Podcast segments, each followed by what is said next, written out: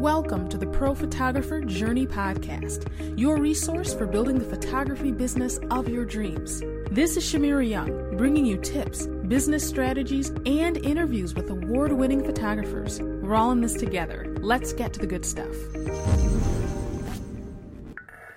Hey everybody, Shamira Young here, bringing you a marketing moment episode that focuses on, you guessed it, marketing.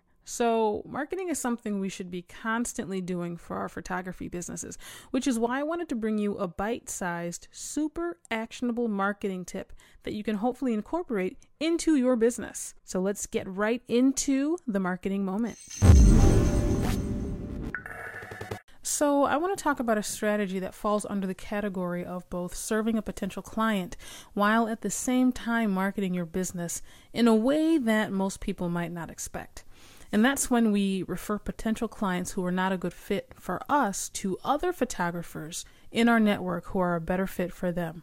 Now, while on the surface you might think, well, I'm just sending people away and not getting their business, what you're actually doing is number one, being helpful to the potential client who approached you, and number two, being helpful to the photographer you're sending them to.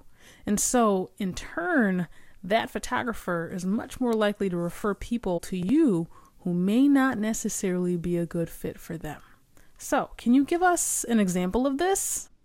For sure. So, for instance, I do uh, like freelance retouching uh, currently. Like, this is my primary uh, focus is on education and, and Phlearn, our education company. Mm-hmm. Uh, but I do get requests every now and then for retouching, and you know, some of them are a perfect fit. Like, okay, this is a really great project. I'd love to be involved with it, and you know the budget in this in the right place too.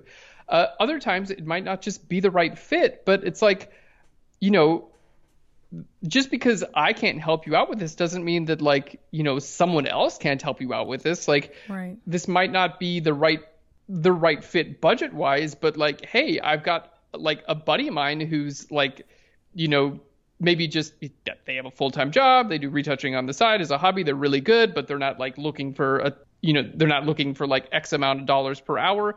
Like hey yeah like this person might be able to help you out with this. So yeah 100% because it's like we're in the business of like photography image editing retouching like we're in this no like chances are photographers know more photographers than non-photographers right?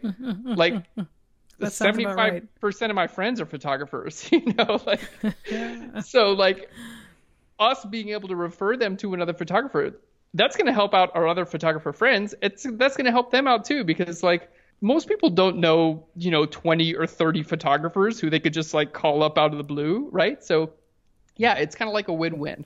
It's definitely a win-win because like I said, those photographers that you send work to are more likely to refer people back to you who may not necessarily be the best fit for them. It's a marketing strategy that works both ways. Love it. If you're enjoying this podcast, I ask that you please leave a review on iTunes or Stitcher or wherever you're listening. The more reviews we get, the easier it is for people to find this podcast and search rankings. We want to reach as many people as possible and help improve our photo industry. I appreciate you all. Thanks for listening.